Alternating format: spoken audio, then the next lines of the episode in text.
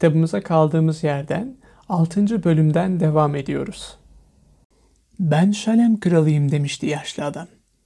Bir kral niçin bir çobanla çene çalsın diye sordu delikanlı. Tedirgin olmuş, alabildiğine şaşırmıştı.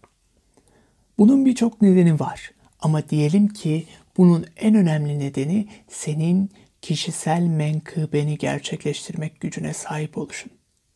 Delikanlı kişisel menkıbenin ne anlama geldiğini bilmiyordu. Senin her zaman gerçekleştirmek istediğin şeydir. Hepimiz gençken kişisel menkıbemizin ne olduğunu biliriz. Hayatın bu döneminde her şey açık seçiktir. Her şey mümkündür ve hayal kurmaktan, hayatında gerçekleştirmek istediği şeylerin olmasını istemekten korkmaz.'' Ama zaman geçtikçe gizemli bir güç kişisel menkıbenin gerçekleştirilmesinin olanaksız olduğunu kanıtlamaya başlar. Yaşlı adamın söyledikleri genç çoban için önemli bir anlam ifade etmedi. Ama şu gizemli güçlerin ne olduğunu öğrenmek istiyordu. Anlattığı zaman tüccarın kızının ağzı bir karış açık kalacaktı. Olumsuz gibi görünen güçlerdir bunlar ama aslında sana kişisel menkıbenin nasıl gerçekleştirileceğini öğretirler. Zihnini ve iradeni bunlar hazırlar. Çünkü dünyada bir büyük gerçek vardır. Kim olursan ol, ne yaparsan yap, bütün yüreğinle gerçekten bir şey istediğin zaman evrenin ruhunda bu istek oluşur. Bu senin yeryüzündeki özel görevindir. İnsan yalnızca yolculuk yapmak isterse ya da bir kumaş tüccarının kızıyla evlenmek isterse ya da hazine aramak isterse dünyanın ruhu insanların mutluluğuyla beslenir ya da mutsuzluklarıyla, arzuyla, kıskançlıkla, kendi kişisel menkıbesini gerçekleştirmek insanların biricik gerçek yükümlülüğüdür. Her şey bir ve tek şeydir ve bir şey istediğin zaman bütün evren arzunun gerçekleşmesi için işbirliği yapar. Alanı ve gelip geçenleri seyrederek bir süre sustular. Sessizliği önce yaşlı adam bozdu. Neden koyun gidiyorsun? Çünkü yolculuk yapmak hoşuma gidiyor.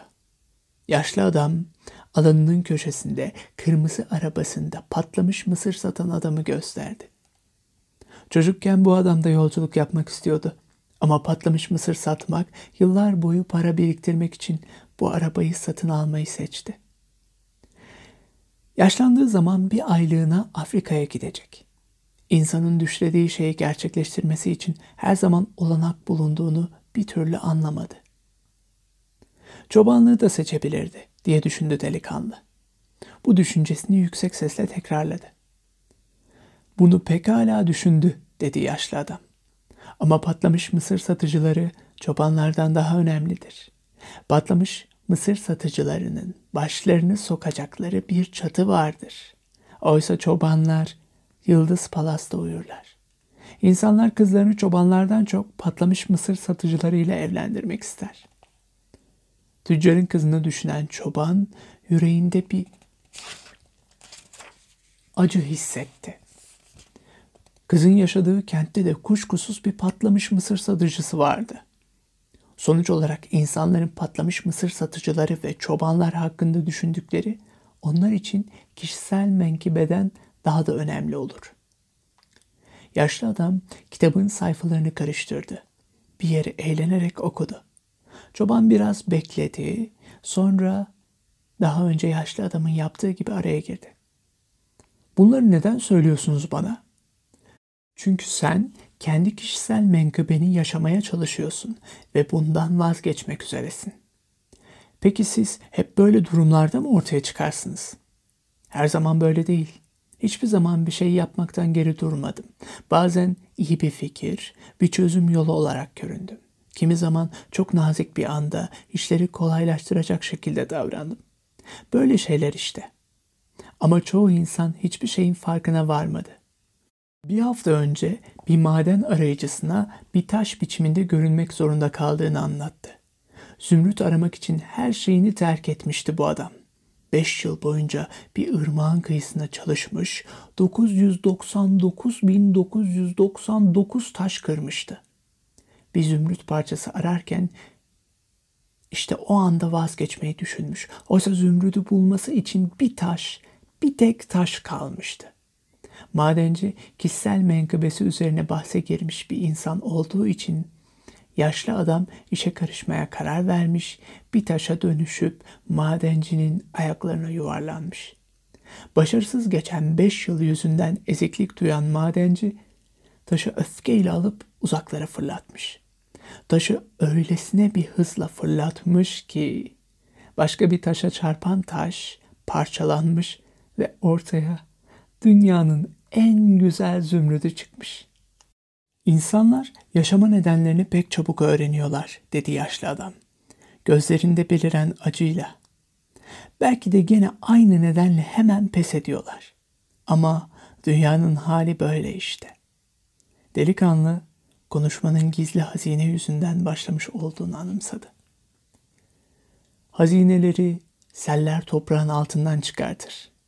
Gene seller toprağa gömer dedi yaşlı adam. Hazinen hakkında daha fazla şey öğrenmek istiyorsan sürünün onda birini bana vereceksin. Hazinenin onda biri yetmez miydi?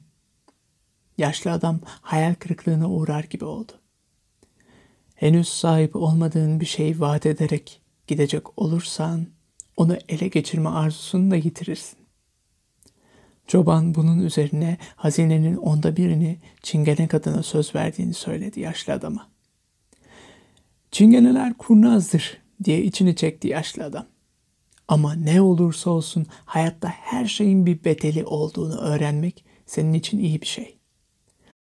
Işığın savaşçılarının öğretmeye çalıştıkları da budur zaten. Delikanlıya kitabını geri verdi. Yarın sürünün onda birini bana getireceksin. Gizli hazineyi nasıl bulacağını söyleyeceğim sana. Hadi iyi akşamlar. Sonra alanın bir köşesinde gözden kayboldu. Bu bölümün sonuna geldik. Bir sonraki bölümde görüşmek üzere.